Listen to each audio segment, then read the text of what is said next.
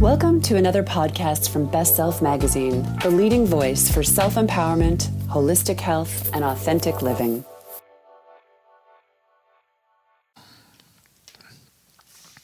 The Environmental Cookie Thief.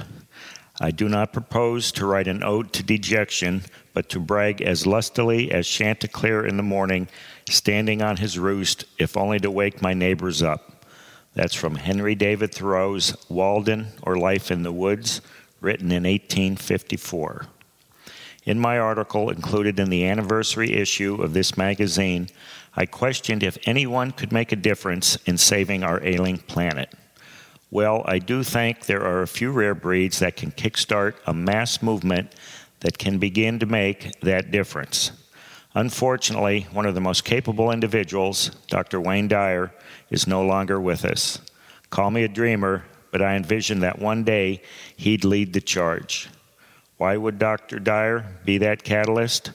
Other than the fact that he was such an inspirational figure, it was he that turned me on to a gratifyingly clever poem that sheds light on the source of our most pressing environmental conundrums. But in order to explain how the poem fits into a potential paradigm shifting plan that could stem the tide of ecological disruption, I must first discuss a chapter in Dr. Dyer's book, Wisdom of the Ages, that he fittingly titled Reverence for Nature. In that, he quotes several sage native elders who often wrote about an innate ecological awareness that life and everything in it is part of a cycle or sacred loop. We humans exchange the same breath, that is, oxygen and carbon dioxide, as the plants and animals we share the planet with. It was his belief that we are one with our surroundings, our environment. He noted how we are not separate from it and that the majority of us have lost much of our grace and naturalness in the name of civilization, frenzied by the hustle and bustle of city life. As a biologist focused on environmental concerns, human attitudes, and human nature, I must wholeheartedly concur. And in this astute poem that Dr. Dyer frequently recited, Valerie Cox hits the nail on the head as far as how even some of us well intentioned, environmentally minded folks are not the solution we think we are, but part of the problem. She couldn't have put it more simply, yet it speaks volumes as to who exactly is contributing to many of our environmental woes. The Cookie Thief by Valerie Cox. A woman was waiting at an airport one night with several long hours before her flight. She hunted for a book in the airport shops, bought a bag of cookies, and found a place to drop. She was engrossed in her book, but happened to see that the man sitting beside her, as bold as could be, grabbed a cookie or two from the bag in between, which she tried to ignore to avoid a scene. So she munched the cookies and watched the clock as the gutsy cookie thief diminished her stock. She was getting more irritated as the minutes ticked by, thinking, if I wasn't so nice, I'd blacken his eye. With each cookie she took, he took one too. When only one was left, she wondered what he'd do. With a smile on his face and a nervous laugh, he took the last cookie and broke it in half. He offered her half as he ate the other. She snatched it from him and thought, Oh, brother, this guy has some nerve, and he's also rude. Why, he didn't even show any gratitude. She had never known when she had been so galled and sighed with relief when her flight was called. She gathered her belongings and headed to the gate, refusing to look back at that thieving ingrate. She boarded the plane and sank in her seat. Then she sought her book, which was almost complete. As she reached in her baggage, she gasped with surprise. There was her bag of cookies in front of her eyes. If mine are here, she moaned in despair, the others were his, and he tried to share. Too late to apologize, she realized with grief that she was the rude one, the ingrate, the thief.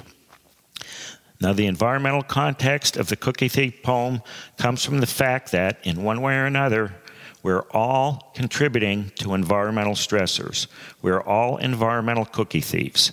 And somewhat sheepishly, I must readily admit that there are times that I too am part of the problem. Case in point, just by living in remote Alaska, my carbon footprint is substantial. Most everything has to be flown in my tiny village by large cargo planes. Much of my travel involves flying somewhere or sitting atop a pollution emitting two cycle snow machine. Did you know that it's estimated that aviation contributes 5% of all human related CO2 emissions and the shipping industry generates another 3%? And the green leafy romaine lettuce I eat often comes from California's San Joaquin Valley, where agricultural interests extract large quantities of water from the Sacramento River. Here, Chinook salmon numbers have recently plummeted to the point where some stocks are listed as threatened species, while others have dipped so low that they are classified as endangered under the Endangered Species Act. Likewise, the Delta smelt found in San Francisco Bay are on the verge of extinction. Normally, the profusion of cold water entering the bay helps maintain optimal estuarine water temperatures and enriches the oxygen content. Without that influx of water, smelt are forced to live under suboptimal conditions. The drought also results in increased salinity levels, exacerbates impacts from pollution, and allows predators easier access to the smelt. What then would the solution be to many of mankind's environmental quandaries? The answer lies in the unassuming words of wisdom of Henry David Thoreau, who often wrote about living more simply and in harmony with nature. His advice to simplify, simplify was often quoted by Dr. Dyer. If we want to truly make a difference, we all must simplify our lives by getting back to nature and the basics. What that means is not only getting away from the ubiquitous throwaway consumer culture, but also ridding ourselves of our opulent tendencies and becoming more frugal in our desires. In other words, we must understand the difference between a want and a need. In comparing the human race with the other organisms that we share this planet with, a high proportion of the energy that we expend is purely for pleasurable activities that produce unnecessary CO2 and other harmful byproducts, while every other organism wastes little, if any, energy while simply striving to exist. Homo sapiens, or the wise ones, must fully understand that the quality of life of future generations depends on the actions of this generation and recognize that the pursuit of unlimited economic growth will ultimately contribute to our demise. But simplifying our lives will do more than help the environment. It can reduce the stress and anxiety that the fast pace of life heaps upon every one of us fostering better health, higher consciousness, and a deeper inner peace. Face it, if you can't take care of yourself, you're not going to be able to take care of your surroundings. Dr. Dyer concludes reverence for nature with several recommendations promote ecological awareness, make a conscious effort to reduce pollution, live by example, and most importantly, know that individual actions can recreate respect and reverence for Earth and the universe, our sacred web of life. I expect that Dr. Dyer would have readily admitted that he was an environmental cookie thief, as we all are.